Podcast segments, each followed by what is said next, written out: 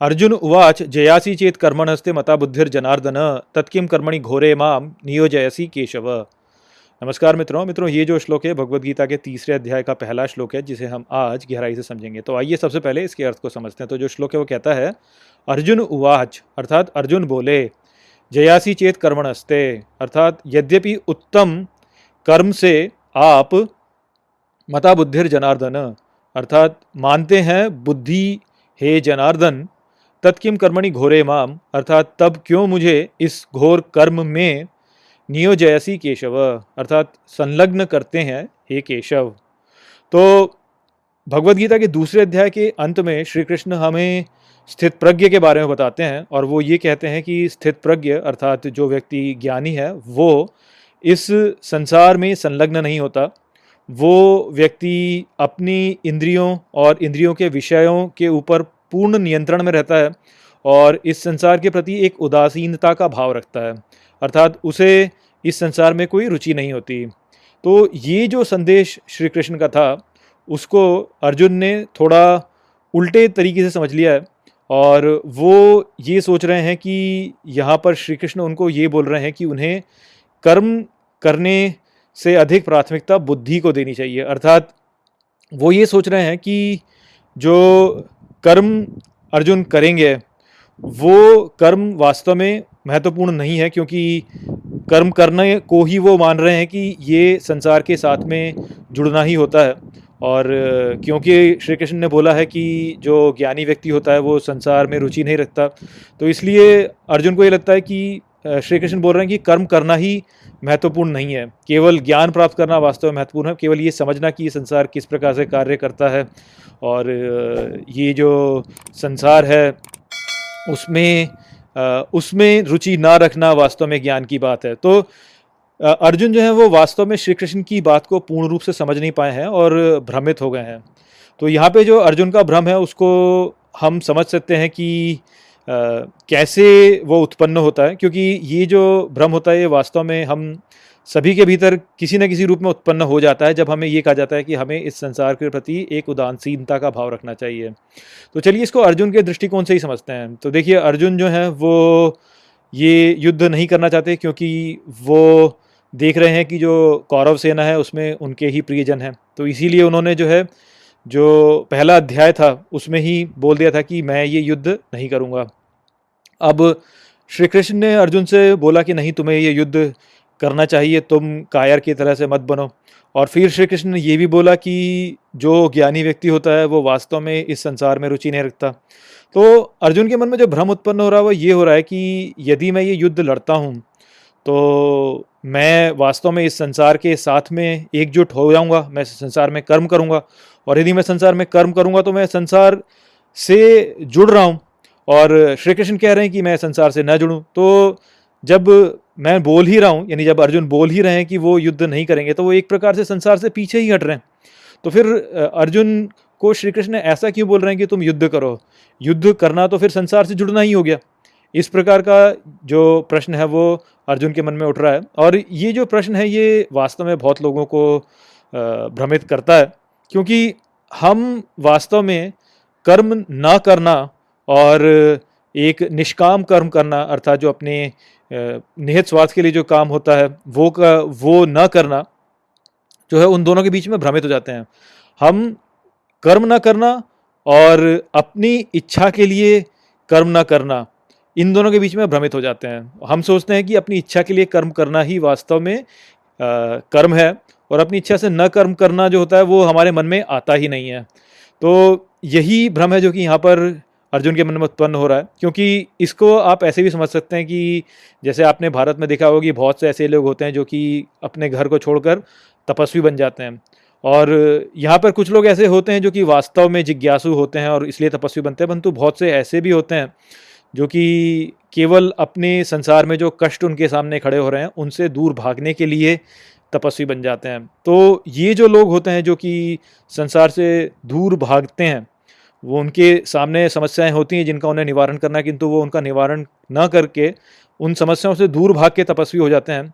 वो वास्तव में बिल्कुल वैसा ही बर्ताव करते हैं जैसा कि यहाँ पे अर्जुन कर रहे हैं कि उनका कर्तव्य कुछ है, किंतु उस कर्तव्य को करने में उन्हें डर लगता है और इसलिए वो दूर भागते हैं। तो यहाँ पर वो वास्तव में कर्म तो फिर भी कर ही रहे हैं और वो जो कर्म कर रहे हैं, वो वास्तव में कर्म न करना ही है। अर्थात न कर्म करना भी कर्म ही होता है। तो वो जो कर्म कर रहे हैं, वो कर्म ही ऐसा है कि वो कर्म ना करें।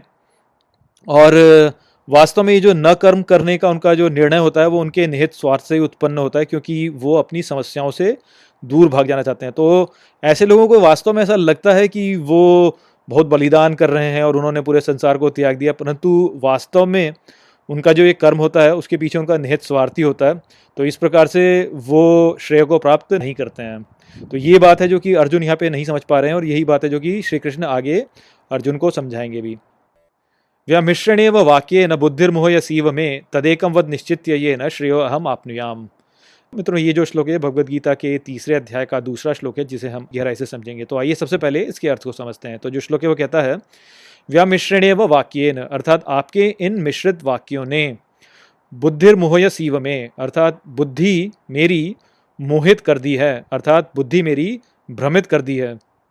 तदेकम वद निश्चित यही है न, अर्थात इसलिए निश्चित एक बात बताएँ जिसके द्वारा श्रेय अहम आपनुयाम, अर्थात मैं श्रेय को प्राप्त कर सकूँ। तो यहाँ पर अर्जुन श्री कृष्ण से अपना प्रश्न आगे बढ़ा रहे हैं और वो ये कह रहे हैं कि आपके जो वाक्य हैं वो मुझे मिश्रित प्रतीत होते हैं अर्थात वो एक दूसरे के विरोध में मुझे प्रतीत होते हैं जिस कारण से मेरा जो मन है वो भ्रमित हो रहा है और मुझे समझ में नहीं आ रहा है। इसलिए आप मुझे एक बात अच्छे से बचाएँ निश्चित होकर बताएँ कि मुझे कौन सा कार्य करना चाहिए जिसके द्वारा मैं श्रेय को प्राप्त कर सकूँ। तो जो विषय इस श्लोक में है वो वास्तव में पिछले श्लोक का ही आ, का ही कंटिन्यूएशन है। और यहाँ पर वास्तव में अर्जुन जो है वो यही बोल रहे हैं कि, हे केशव, आप जो कह रहे हैं, वो मुझे मिश्रित प्रतीत होता है, वो एक दूसरे के विरोध में प्रतीत होता है, इसलिए मुझे कुछ समझ में नहीं आ रहा है। तो श्री कृष्ण ने अर्जुन से ये कहा है कि, तुम युद्ध करो। और श्री कृष्ण ने अर्जुन से ये भी कहा है कि, तुम जो भी कार्य करो, वो कर्तव्य के रूप में करो, ना कि अपने निहित स्वार्थ के लिए करो। तो अर्जुन को ये लग रहा है कि ये जो दोनों वाक्य हैं, ये वास्तव में एक दूसरे के परस्पर विरोध में हैं। यहाँ पे वास्तव में हुआ ये है कि अर्जुन जो है, उन्होंने स्वयं को धोखा दिया हुआ है। वो वास्तव में इस युद्ध को नहीं लड़ना चाहते हैं क्योंकि वो देखते हैं कि जो कौरव सेना है, उसमें उनके प्रियजन हैं और वो ये नहीं चाहते कि वो अपने प्रियजनों की हत्या करें क्योंकि वो अपने प्रियजनों से प्रेम करते हैं। तो वो अपने प्रियजनों के मोह में हैं। और इसलिए वो ये युद्ध नहीं करना चाहते। किंतु उन्होंने अपने आप को मूर्ख बना लिया है और वो ये सोच रहे हैं कि वो ये युद्ध इसलिए नहीं करना चाहते क्योंकि वो राज्य को प्राप्त नहीं करना चाहते हैं। तो उनका निहित स्वार्थ वास्तव में है इस कर्तव्य में, किंतु उन्होंने अपने निहित स्वार्थ को बहुत ही सुंदरता के साथ में छुपा दिया है। और अपने निहित स्वार्थ को हटाकर वो स्वयं को यही बोल रहे हैं कि मैं तो बिना स्वार्थ के यहाँ पे युद्ध नहीं करना चाहता हूँ। क्योंकि ये युद्ध यदि मैं करूँगा तो उसमें मेरा निहित स्वार्थ होगा कि मैं राज्य प्राप्त करना चाहता हूँ। उन्होंने वास्तव में जो धर्म की स्थापना है, उसको पूर्ण रूप से भुला दिया है और बड़ी ही सुंदरता के साथ उन्होंने अपने स्वयं के निहित स्वार्थ, जो कि अपने प्रियजनों से प्रेम है, उसको यहाँ बीच में वो ले आए हैं। तो ये जो स्थिति है, ये वास्तव में हम सभी के साथ में होती है कि हम वास्तव में जो अपने कार्य को करते हैं, उसके पीछे कुछ ना कुछ हमारा निहित स्वार्थ होता ही है। और हम स्वयं को बड़े ही भुलावे में डाल करके ये दिखाते हैं कि हमने जो कार्य कर रहा है, वो वास्तव में हमारा निहित स्वार्थ से प्रेरित नहीं है, बल्कि केवल कर्तव्य है, किंतु वास्तव में अंदर जो है हमारा निहित स्वार्थ वहाँ पे होता ही है। तो ये जो हमारी प्रवृत्ति है, ये एक बहुत ही कठिन प्रवृत्ति है, जिसके ऊपर हम विजय प्राप्त करते हैं क्योंकि बड़ी ही सुंदरता के साथ हम वास्तव में अपने कार्यों में अपने निहित स्वार्थ को डाल देते हैं। और हम तो यही बोलते हैं कि हम जो कार्य कर रहे हैं, वो उसमें हमारा निहित स्वार्थ नहीं है, किंतु वास्तव में वहाँ पे निहित स्वार्थ होता ही है। और आप देख भी सकते हैं कि कैसे कई बार एक राष्ट्र जो होता है, वो दूसरे राष्ट्र के ऊपर हमला करता है, ये कहकर कि मैं इस राष्ट्र के भले के लिए यहाँ पे हमला कर रहा हूँ, किंतु वास्तव में उसके पीछे राष्ट्र का निहित स्वार्थी होता है। तो ऐसा ही वास्तव में हम करते हैं, यहाँ पे अर्जुन भी वास्तव में वही कर रहे हैं और इसी कारण से वो भ्रमित हो रहे हैं कि उन्हें लगता है कि वो ये युद्ध नहीं कर रहे हैं, ये वास्तव में उन्होंने अपने निहित स्वार्थ को त्याग दिया, किंतु ऐसा है नहीं। वास्तव में उनका निहित स्वार्थ वहाँ पे है और उन्होंने बस उसे छुपा दिया है। तो यही यहाँ पर संदेश है, जो कि बताया गया है कि किस प्रकार से कर्म ना करने को अर्जुन ने जो है कर्म न करने को अर्जुन ने भुला दिया है कि समझ नहीं रहे हैं कि वो भी वास्तव में एक कर्म है। और कर्म न करने को लेकर के उन्होंने बोला है कि देखिए, मैं किस प्रकार से अपने निहित स्वार्थ को यहाँ पर बीच में नहीं लेके आ रहा हूँ। और अपनी जो उनकी, उनका कर्तव्य है, उससे वो देखिए किस प्रकार से बचने का यहाँ पे प्रयास कर रहे हैं। श्री भगवान उवाच, लोके अस्मिन द्विविधा निष्ठा, पुरा प्रोक्ता मया नघ ज्ञान योगेन सांख्यानाम कर्म योगेन योगिनाम। मित्रों, ये जो श्लोक है भगवत गीता के तीसरे अध्याय का तीसरा श्लोक है, जिसे हम अच्छे से समझेंगे। तो आइए सबसे पहले इसके अर्थ को समझते हैं। तो जो श्लोक है, वो कहता है, श्री भगवान उवाच, अर्थात श्री कृष्ण बोले, लोके अस्मिन द्विविधा निष्ठा, अर्थात लोक में होती हैं दो प्रकार की निष्ठा। पुरा प्रोक्ता मया नघ, अर्थात पहले बोला जा चुका है मेरे द्वारा, हे पाप मुक्त।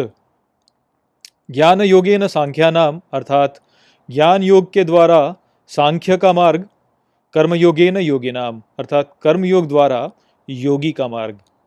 तो इस श्लोक में श्री कृष्ण अर्जुन के प्रश्न का उत्तर दे रहे हैं, और जैसा कि हमने पिछले दो श्लोकों में देखा कि अर्जुन का जो मुख्य प्रश्न था, वो ये था कि आप ये कह रहे हैं कि ज्ञान का मार्ग वास्तव में कर्म के मार्ग से अधिक उत्तम है तो फिर आप मुझे इस प्रकार के घोर कर्म में क्यों संलग्न कर रहे हैं?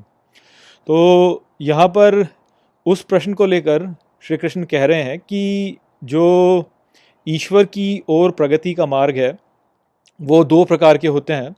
उनमें से एक मार्ग तो है ज्ञान का मार्ग, जो कि सांख्यिकाओं का मार्ग है, और दूसरा जो मार्ग है वो है कर्म योग का मार्ग जो कि योगियों का मार्ग है। तो यहाँ पर वास्तव में श्री कृष्ण अर्जुन से ये कह रहे हैं कि ईश्वर प्राप्ति के दो मार्ग हैं, ज्ञान योग का मार्ग और कर्म योग का मार्ग, और ये दोनों ही मार्ग वास्तव में वैद्य मार्ग हैं मेरी ओर आने के लिए। उनमें से कोई ऐसा नहीं है कि एक कोई मार्ग जो है वो दूसरे मार्ग से उत्तम है। दोनों ही मार्ग वास्तव में वैद्य मार्ग हैं, आध्यात्मिकता में योग्यता प्राप्त करने के लिए।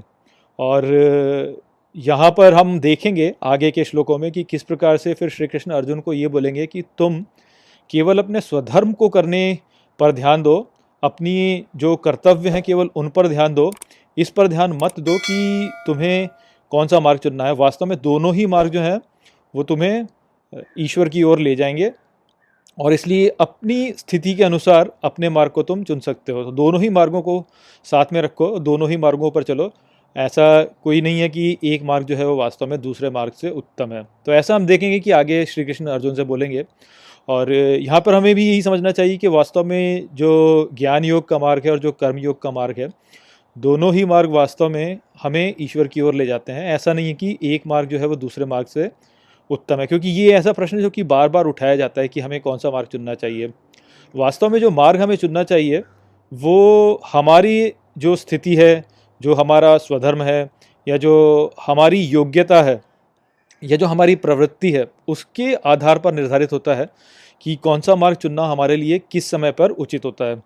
आप ये देखेंगे कि कोई ऐसा व्यक्ति यदि है जो कि बहुत विश्लेषणात्मक है, या जो बहुत विचारशील व्यक्ति है, जो कि इस संसार को देखता है, विचार करता है, उसे समझने का प्रयास करता है, संसार के भीतर स्थित जो अंतर्निहित सत्य है, उसको ढूँढने का प्रयास करता है, और पूरे समय यदि वो सोचता रहता है और विश्लेषण करता रहता है तो इस प्रकार का व्यक्ति जो है, वो वास्तव में जो ज्ञान योग का मार्ग होगा, उसको चुनेगा और उसके लिए वही मार्ग आरंभ में अच्छा होगा जिसमें वो आध्यात्म की ओर प्रगति कर सकता है। तो यही मार्ग वास्तव में सांख्यिकाओं का मार्ग है। तो जो सांख्य दर्शन हमारे भारतीय सभ्यता में है, वो यही मार्ग है। इसी मार्ग के द्वारा वो आगे प्रगति करते हैं।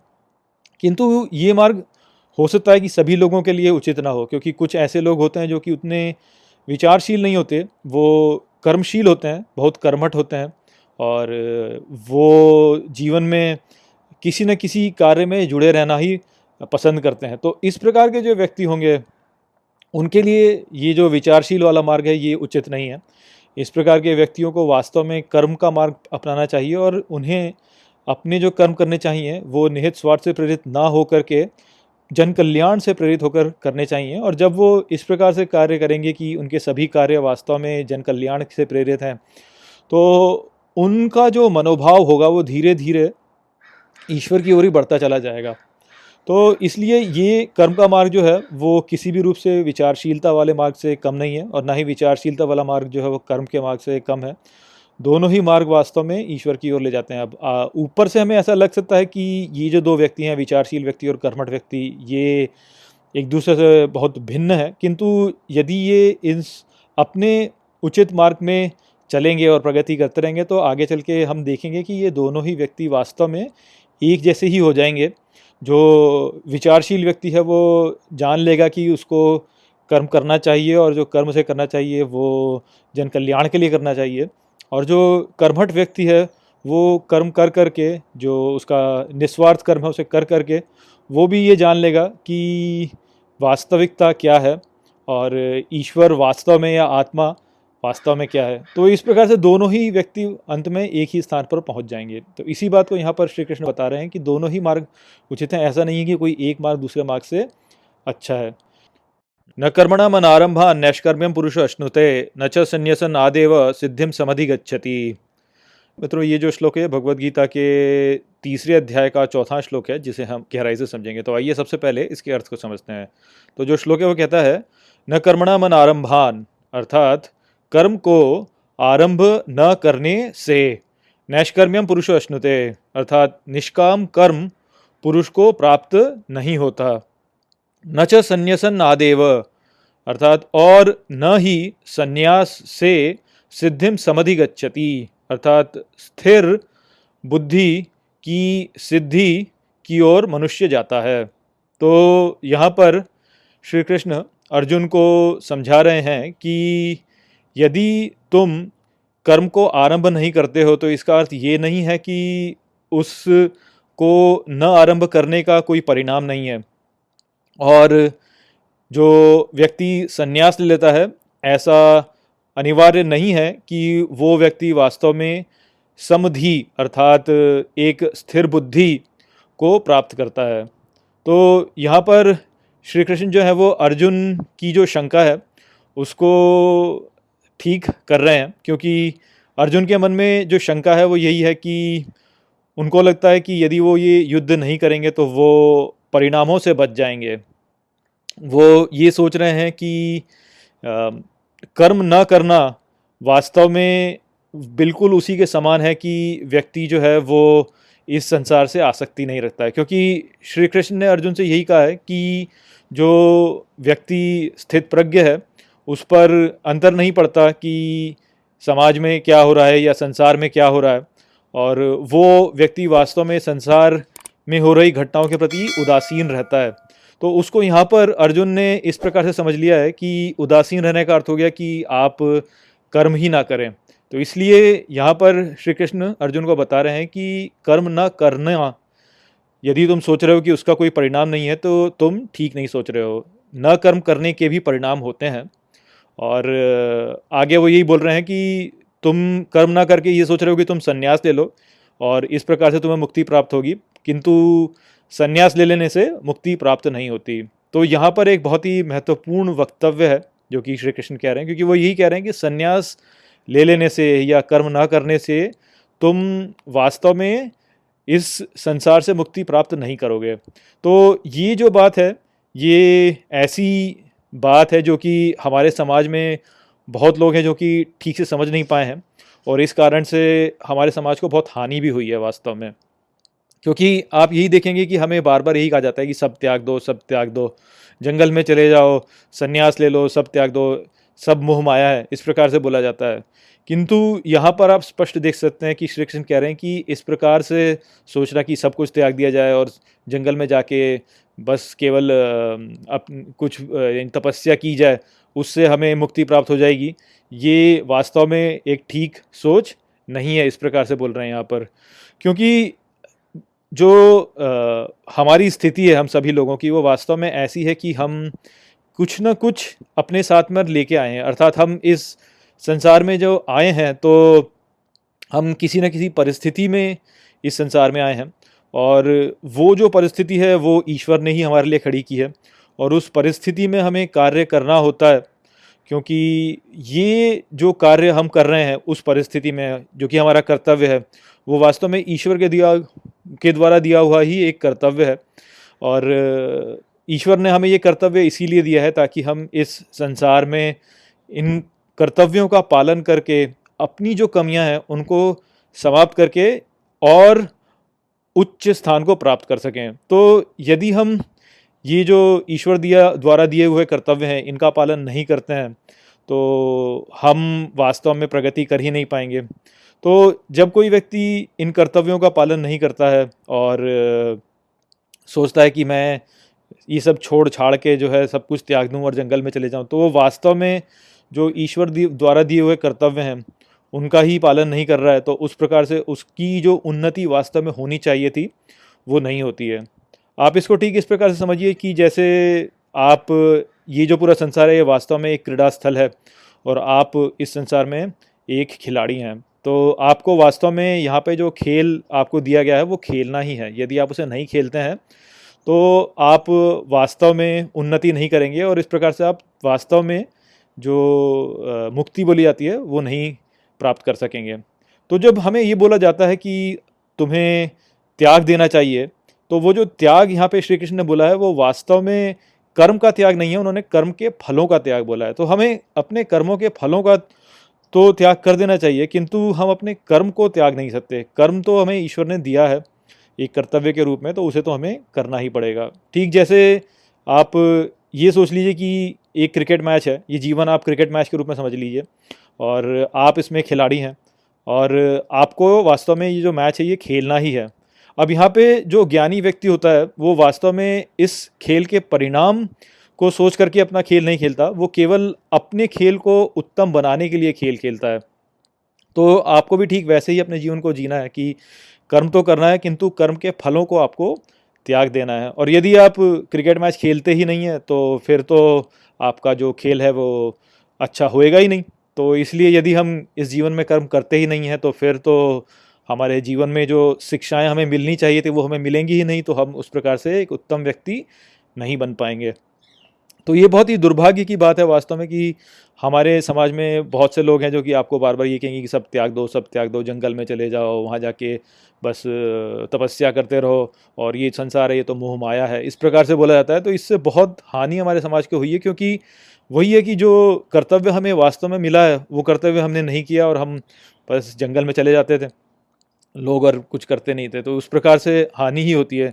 ये जो वक्तव्य है कि सब छोड़ दो और जंगल में चले जाओ, ये उन लोगों के लिए ठीक है जिन्होंने कि अपने सभी जो जीवन के कर्तव्य हैं वो पूरे कर लिए हैं।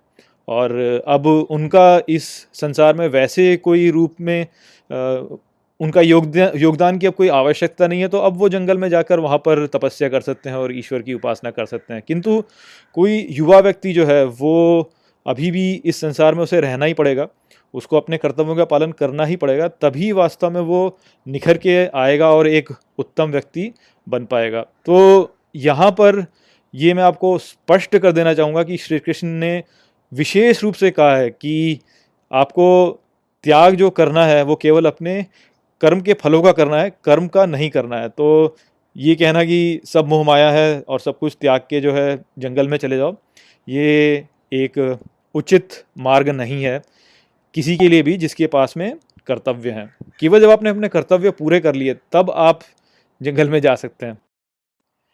नहीं कश्चित क्षणम अपि जातु तिष्ठत्य कर्मकृत, कार्यते ह्यवश कर्म सर्व प्रकृति जैर गुणे है मित्रों, ये जो श्लोक है भगवत गीता के तीसरे अध्याय का पांचवा श्लोक है, जिसे हम गहराई से समझेंगे। तो आइए सबसे पहले इसके अर्थ को समझते हैं। तो जो श्लोक है, वो कहता है, नहीं कश्चित क्षणम अपि अर्थात, न ही कोई क्षण भी जातु तिष्ठट्य कर्मकृत, अर्थात जाता है, कर्म किए बिना। कार्यते हिवश अर्थात करने को बाध्य ही हैं। कर्म सर्व, अर्थात सभी कर्म को।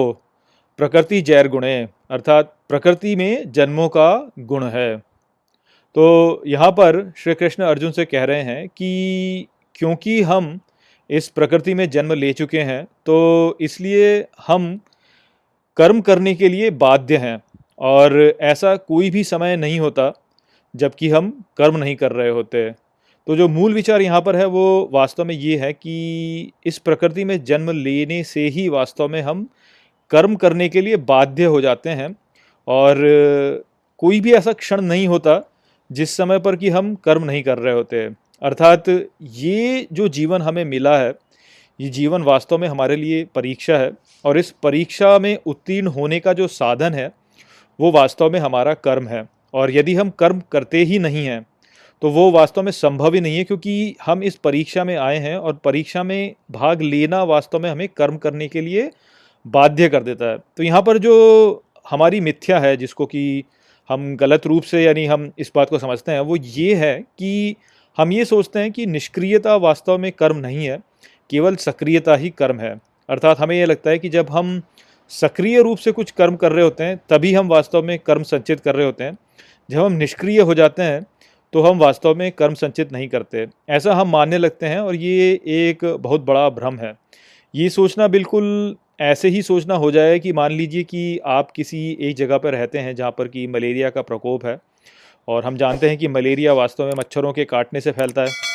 अब यदि आपको वहाँ पर ये कहा जाए कि आप यहाँ पे कीटनाशक छिड़क दीजिए ताकि सारे मच्छर मर जाएँ, और आप ये बोलें कि नहीं, मैं कीटनाशक नहीं छिड़कूँगा, क्योंकि यदि मैं कीटनाशक छिड़कूँगा तो उससे मच्छर मारे जाएँगे, जो कि जीव हत्या है और वो वास्तव में मेरे लिए पाप होगा। तो यहाँ पर आप सक्रियता को तो देख रहे हैं कि अरे मैं यदि यहाँ पर कीटनाशक डालता हूँ तो उससे वास्तव में मुझे पाप मिलेगा। किंतु आप निष्क्रियता को नहीं समझ रहे हैं। यदि आप निष्क्रिय रहते हैं और आप कीटनाशक नहीं डालते हैं, तब भी वास्तव में होगा ये कि मच्छर जो हैं वो लोगों को काटेंगे, जिससे कि लोगों को मलेरिया होगा और लोग मरेंगे। तो आपकी निष्क्रियता के कारण आप वास्तव में लोगों की मृत्यु का कारण बन जाते हैं। तो यही समस्या हमारे साथ में होती है कि हम सक्रियता को तो कर्म के रूप में समझते हैं और सोचते हैं कि निष्क्रियता जो है, वो कर्म नहीं है, किंतु वास्तव में ऐसा नहीं है। वास्तव में सक्रियता और निष्क्रियता दोनों ही कर्म हैं। जैसे सोना जो है, वो भी कर्म है और जागना जो है, वो भी कर्म है। दोनों में ही वास्तव में गतिविधि है। केवल एक जो गतिविधि है, वो सक्रिय रूप से है, जब हम जाग रहे हैं।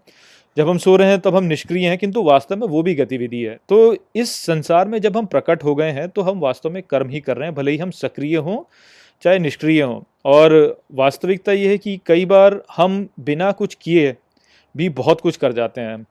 तो हम इस संसार को देख रहे हैं और इस संसार में हो रही घटनाओं के प्रति हम न केवल सक्रिय रूप से प्रतिक्रिया करते हैं, किंतु तो निष्क्रिय रूप से भी प्रतिक्रिया करते हैं। हम अपने मन में धारणाएँ बनाते हैं, हम दूसरों के कर्मों को देखकर उन पर अपने विचार बनाते हैं।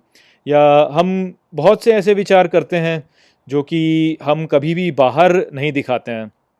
किंतु ये जो विचार हमारे भीतर बन रहे होते हैं ये विचार हमारे संस्कारों पर बहुत गहरा प्रभाव डालते हैं, जिससे कि हमारा आगे का जीवन जो होता है वो निर्धारित होता है। इसीलिए ज्ञानियों ने कहा है कि आप वास्तव में वो ही बन जाते हैं जो कि आप सोचते हैं। तो यहाँ पर आप वास्तव में सोच विचार कर रहे हैं, किंतु ये जो सोच विचार की प्रक्रिया है, ये सक्रिय तो नहीं है, ये वास्तव में देखा जाए तो निष्क्रिय ही है, क्योंकि आपके मन के भीतर ही हो रही है।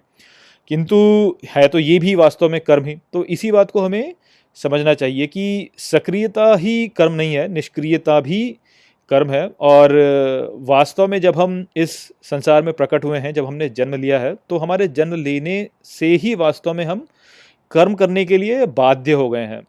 ये जो संसार है, ये वास्तव में एक रूप से देखा जाए तो हमारी परीक्षा है। और इस परीक्षा को उत्तीर्ण करने के लिए हमें जो करना है, वो वास्तव में कर्म ही है। और क्योंकि आपने जन्म ले लिया है तो आप वास्तव में परीक्षा में आ ही गए हैं।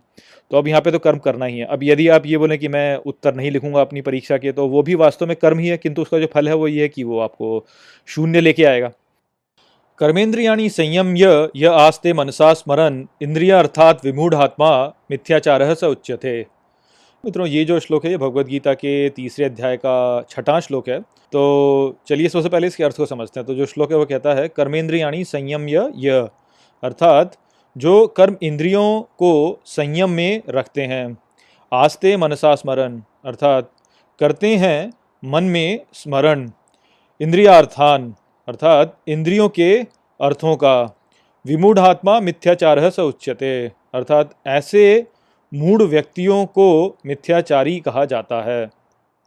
तो इस श्लोक में श्री कृष्ण अर्जुन से कह रहे हैं कि वो व्यक्ति जो कि अपनी कर्मेंद्रियों को या अपने कर्मों को रोकता है और नियंत्रण में रखने का प्रयास करता है बाहरी रूप से, किंतु उसके भीतर वास्तव में वो इंद्रियों के ऊपर ही सोच रहा होता है तो ऐसा जो व्यक्ति होता है वो वास्तव में मूड है और वो मिथ्याचारी कहा जाता है।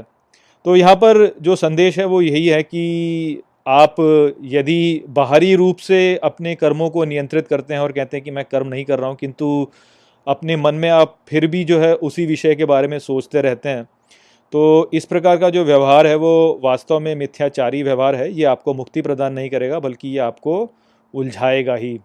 तो इसको भी हम एक उदाहरण से समझ सकते हैं। तो जैसे आप ऐसी कल्पना कीजिए कि आप एक बहुत ही सुंदर स्त्री का एक चित्र देखते हैं। या यदि यहाँ पे महिला दर्शक हैं तो वो ये कल्पना कर सकती हैं कि वो किसी बहुत ही शक्तिशाली पुरुष का एक चित्र देखती हैं। तो जब उस चित्र को आप देखेंगे तो उस चित्र को देखने के पश्चात आपके मन में उस व्यक्ति के प्रति आकर्षण अनुभव आप करेंगे।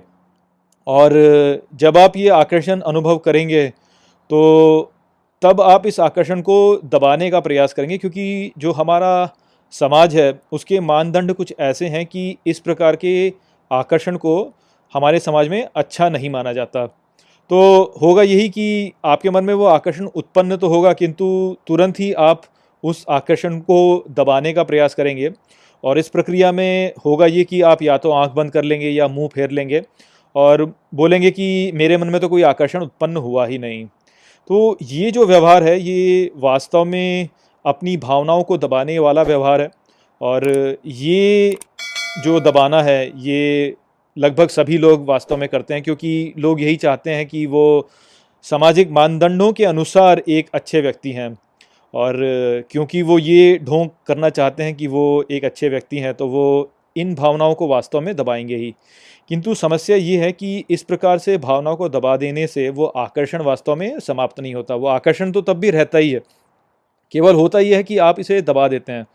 और अपनी भावनाओं को दबाना कभी भी आपको मुक्ति प्रदान नहीं कर सकता, क्योंकि जब भी आप अपनी भावनाओं को दबाएँगे तो वास्तव में वो भावना जो है, वो और बलशाली होती चली जाती है। और कुछ समय पश्चात वो कई गुणा शक्ति के साथ में पुनः आपके मन में प्रकट होगी। तो इसीलिए भावनाओं को दबाना कभी भी मुक्ति का मार्ग नहीं होता। वास्तविकता में मुक्ति का मार्ग होता है मन की शुचिता से।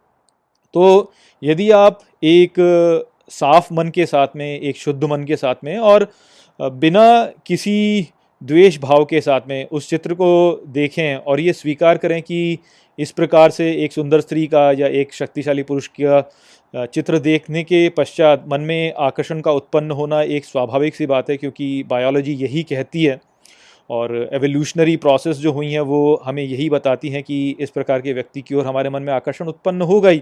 तो यदि हम एक शुद्ध मन के साथ में इस भावना को स्वीकार कर लेते हैं और फिर इस भावना की उत्पत्ति को समझने का प्रयास करते हैं तो तब कहीं जाकर हम इस भावनाओं के ऊपर विजय प्राप्त कर सकेंगे। तो जैसे यदि आप एक सुंदर स्त्री का चित्र देखते हैं और आपके मन में आकर्षण उत्पन्न होता है और अपनी आँखों को बंद करने के स्थान पर आप ये सोचते हैं कि मेरे मन में ये आकर्षण क्यों उत्पन्न हो रहा है, तब आपके भीतर वो खुलापन होगा कि आप ये समझ पाएँगे कि आपके भीतर वो आकर्षण क्यों उत्पन्न हो रहा है। यदि आप अपनी आँखों को तुरंत ही बंद कर लेते हो और कहते हैं, मेरे मन में आकर्षण उत्पन्न हुआ ही नहीं तो उस स्थिति में आप कभी भी ये समझ नहीं पाएँगे कि आपके मन में वो आकर्षण क्यों उत्पन्न हुआ।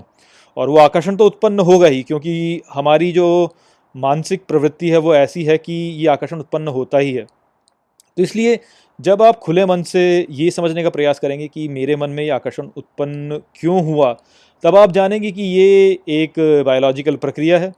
ये स्वाभाविक सी बात है। यदि हम देखें तो जो एवोल्यूशन हुआ है हमारा, उस एवोल्यूशन में जिस प्रकार की भी प्रक्रिया हुई हैं, उसमें एक सुंदर स्त्री जो कि एक स्वस्थ शिशु को जन्म दे सकती है, उसके प्रति एक पुरुष के मन में आकर्षण उत्पन्न होगा ही होगा। तो जब व्यक्ति इस प्रकार से अपनी भावनाओं को समझ जाएगा, तभी वास्तव में वो मुक्त हो सकेगा, क्योंकि तभी वो उस आकर्षण की भावना को समझ पाएगा। और जब हम किसी विचार को अच्छे से समझ जाते हैं, तभी हम उसे पूर्ण नियंत्रण में ला पाते हैं। तो जब हम पूर्ण नियंत्रण से, पूर्ण संपूर्णता में अपनी इस आकर्षण को समझ जाएँगे तो फिर वो जो आकर्षण का जो आवेग हमारे मन में उत्पन्न होता है, वो फिर उत्पन्न होना बंद हो जाएगा। वो अगर आएगा भी हमारे मन में तो थोड़े समय में हम बोलेंगे हाँ ठीक है तो सामान्य सी बात है, आया और चला गया। तो यही बात है जो कि यहाँ पर श्री कृष्ण अर्जुन को बता रहे हैं। आप अर्जुन की स्थिति को भी देख सकते हैं कि अर्जुन जो है, वो अपनी भावना को वास्तव में दबाने का ही प्रयास कर रहे हैं। वो वास्तव में कुरुसेना में स्थित जो योद्धा हैं, उनके प्रति एक आसक्ति रखते हैं। किंतु वो इसको स्वीकार नहीं करना चाहते और कह रहे हैं कि मैं इस युद्ध को नहीं करूँगा क्योंकि मैं, ये जो युद्ध है, ये वास्तव में एक स्वार्थ से भरा हुआ युद्ध है। तो वो भी वास्तव में अपनी भावना को दबाने का प्रयास कर रहे हैं और ये समझने नहीं रहे हैं कि वास्तव में उनके मन के भीतर क्या चल रहा है। यस्व इंद्रियाणी मनसा नियम्य आरभते अर्जुन कर्मेंद्रिय कर्मयोगम असक्त स विशिष्यते मित्रों, ये जो श्लोक है भगवत गीता के तीसरे अध्याय का सातवां श्लोक है, जिसे हम गहराई से समझेंगे। तो आइए सबसे पहले इसके अर्थ को समझते हैं। तो जो श्लोक है, वो कहता है यस्व इंद्रियाणी मनसा। अर्थात, किंतु जो इंद्रियों को मन से नियम्य आरभते अर्जुन, अर्थात नियंत्रण करना आरंभ करता है, हे अर्जुन, कर्मेंद्रिय है, कर्मयोगम असक्त। अर्थात, कर्म इंद्रियों द्वारा कर्मयोग में होता है, सविशिष्यते। अर्थात, वह विशिष्ट होता है। तो पिछले श्लोक में श्री कृष्ण ने अर्जुन को बताया कि वो व्यक्ति जो कि बाहरी रूप से तो अपने कर्मों को नियंत्रित करता है, किंतु उसके मन के भीतर वह जो उसकी इंद्रियों के विषय होते हैं, उन्हीं के बारे में सोचता रहता है, वो व्यक्ति वास्तव में मिथ्याचारी कहा जाता है। अब इस श्लोक में श्री कृष्ण हमें आगे ये बता रहे हैं कि किंतु वो व्यक्ति जो कि अपनी इंद्रियों को नियंत्रित करता है, न केवल बाहरी रूप से, किंतु अपने मन में भी उन्हें जो नियंत्रित कर देता है, वही व्यक्ति वास्तव में कर्मयोग को प्राप्त होता है और वही व्यक्ति वास्तव में विशिष्ट है। तो यहाँ पर वास्तव में श्री कृष्ण ये कह रहे हैं कि जो कर्म होता है, वो न केवल बाहरी रूप से होता है, किंतु वो हमारे मन में भी होता है। अर्थात यदि हमने किसी कर्म को केवल अपने मन में किया और उसे बाहरी रूप से नहीं किया तो उसका भी प्रभाव वास्तव में हम पर पड़ेगा। अर्थात हमारे जो विचार होते हैं, उनके द्वारा भी हम कर्म कर्म करते हैं और इसलिए हमें बहुत सावधान रहना चाहिए कि हम किस विषय पर विचार कर रहे हैं। क्या वो विचार जो है, वो वास्तव में हमारे लिए उत्तम विचार है या वो एक निकृष्ट विचार है, इस पर हमें बहुत ध्यान देना चाहिए। तो ये जो विचार है, ये आज के समय जो साइकोलॉजी है, उसमें भी हमें बताया जाता है कि जब कोई व्यक्ति कुछ भी सोचता है तो उसके सोचने के द्वारा वो अपने भीतर के जो न्यूरल पाथवेज हैं, अर्थात जिसको हम बोलेंगे कि जो हमारे तंत्रिका के मार्ग हैं, उनको प्रबल करता है। ये जो विचार है, इसका उपयोग जो खिलाड़ी हैं, वो भी कर उसका उपयोग करते हैं, क्योंकि बहुत से ऐसे खिलाड़ी होते हैं जो कि कुछ भी खेलने से पहले वास्तव में अपने मन में कल्पना करते हैं कि वो वही कर रहे हैं। तो जैसे यदि कोई टेनिस खेलता है तो वो मन में विचार करेगा कि वो किस प्रकार से अपने रैकेट को घुमा रहा है या कोई स्विमिंग करता है तो वो किस विचार से अपने जो उसके स्ट्रोक्स होंगे, उनको करेगा। ये इस प्रकार से लोग अपने मन में एक दृश्य बनाते हैं। तो इस प्रकार से जो खिलाड़ी होते हैं, उनका जो खेल होता है वो और उत्तम होता चला जाता है। तो ऐसा क्यों होता है? ऐसा इसलिए होता है क्योंकि इस प्रकार से विचार करने के द्वारा उनकी जो तंत्रिका प्रणाली होती है, उनके शरीर में, वो और सुदृढ़ होती चली जाती है और ऐसे उनका खेल जो है वो उत्तम होता चला जाता है। तो जो मूल विचार है वो यही है कि जो आप सोच रहे हैं, उसका प्रभाव वास्तव में आपके शरीर पर तो पड़ता ही है। किंतु उसका प्रभाव वास्तव में आपकी सभी कार्य प्रणालियों पर भी पड़ता है, क्योंकि आपके मन में जो न्यूरल पाथवेज हैं, वो विचार करने से सुदृढ़ होते चले जाते हैं। तो यही जो विचार है, वो वास्तव में हमारे मंत्रों वाला विचार भी है कि जब मंत्र का जप किया जाता है तो मंत्र के उस जप द्वारा आपका जो बाहरी व्यवहार होता है, उसमें परिवर्तन हो जाता है। वो इसीलिए होता है क्योंकि जब आप मंत्र का जप करते हैं और एक विचार को अपने मन में बार बार लाते रहते हैं, लाते रहते हैं, लाते रहते हैं तो फिर आपके जो संस्कार होते हैं, वो उसी विचार के द्वारा प्रभावित हो जाते हैं और आप अपने जीवन में फिर जो व्यवहार करते हैं, वो भी उस मंत्र के द्वारा प्रभावित होने लगते हैं। और यहाँ पे जो बात हमें ध्यान में रखनी चाहिए, वो ये है कि मंत्र केवल जो वाक्यांश है, उसको बोलने तक सीमित नहीं है। जो क्रियाएँ हम करते हैं अपने जीवन में या किसी भी दृश्य के प्रति जो भावना हम अपने मन में बार बार रखते हैं, वो भी वास्तव में मंत्र ही है। अर्थात यदि आप किसी व्यक्ति से घृणा करते हैं और आप उस व्यक्ति को जब भी देखते हैं तो आपके मन में घृणा का भाव उत्पन्न होता है तो ये भी वास्तव में एक मंत्री है क्योंकि उस व्यक्ति से आप घृणा को जोड़ते जा रहे हैं। वहीं पे कोई ऐसा व्यक्ति है जिससे कि आप प्रेम करते हैं और बार बार आप ये देखते हैं उसको और फिर अपने, आपके मन में प्रेम उत्पन्न होता है तो वहाँ पर भी आप वास्तव में एक मंत्र के रूप में ही उस व्यक्ति को उपयोग में ला रहे हैं और आपके मन में प्रेम का भाव उत्पन्न होता जाता है। तो कुल मिला के जो कहने का तात्पर्य है वो यही है कि जैसा आप सोचते हैं, वैसे ही आप होते चले जाते हैं। इसी कारण से ज्ञानियों ने हमें कहा है कि आपको बहुत ध्यान रखना चाहिए कि आप क्या सोच रहे हैं, क्योंकि जो भी आप सोचेंगे, वही आप वास्तव में बनते चले जाएँगे। अब यहाँ पे हमें ये भी समझना चाहिए कि जो बुरे विचार होते हैं, वो हमारे मन में आएँगे ही। ऐसा नहीं है कि वो नहीं आएँगे, हमारे मन में बुरे विचार आएँगे। और वो इसलिए होता है क्योंकि हमारे भीतर संस्कार ऐसे हैं, जो कि कई जन्मों में हमने बोए हैं, कि हमारे मन में जो नकारात्मक विचार हैं, वो आते हैं। किंतु हमारे पास ये शक्ति है कि हम उस बुरे विचार के बारे में क्या प्रतिक्रिया करें? यदि हम उसको विशिष्टता देते हैं, हम उसे महत्व देते हैं तो वो प्रबल होता जाएगा। यदि हम उसे महत्व नहीं देते हैं तो वो फिर दुर्बल होता चला जाएगा। तो जो ज्ञानी व्यक्ति होते हैं, वो मानते हैं कि उनके भीतर बुरे विचार आते हैं, किंतु वो उसको फिर शक्ति नहीं देते, वो उसको महत्व नहीं देते। जब वो उसको महत्व नहीं देते तो वो जो विचार होता है, उसकी जो शक्ति होती है, वो धीरे धीरे कम होती चली जाती है। जिस प्रकार से फिर जो ज्ञानी व्यक्ति होता है, वो अपने संस्कारों को सुधार पाता है।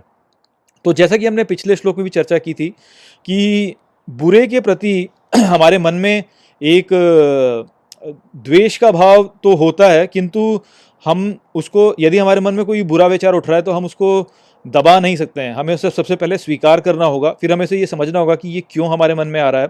और जब हम ये समझ जाएँगे, तब हम उसे फिर महत्व देना जब कम करेंगे तो उस प्रकार से जो है हमारे बुरे विचार जो है, वो हमारे मन से बाहर निकलते चले जाएँगे। तो मुख्य रूप से जो बात है, वो यही है कि जो आप सोचते हैं, वो भी वास्तव में कर्म है और इसलिए आपको बहुत सावधान रहना चाहिए कि आप क्या सोच रहे हैं और किन भावनाओं को महत्व दे रहे हैं और किन भावनाओं को आप महत्व नहीं दे रहे हैं। तो आशा करता हूँ कि मैंने आपको ये अच्छे से समझा दिया होगा। नमस्ते।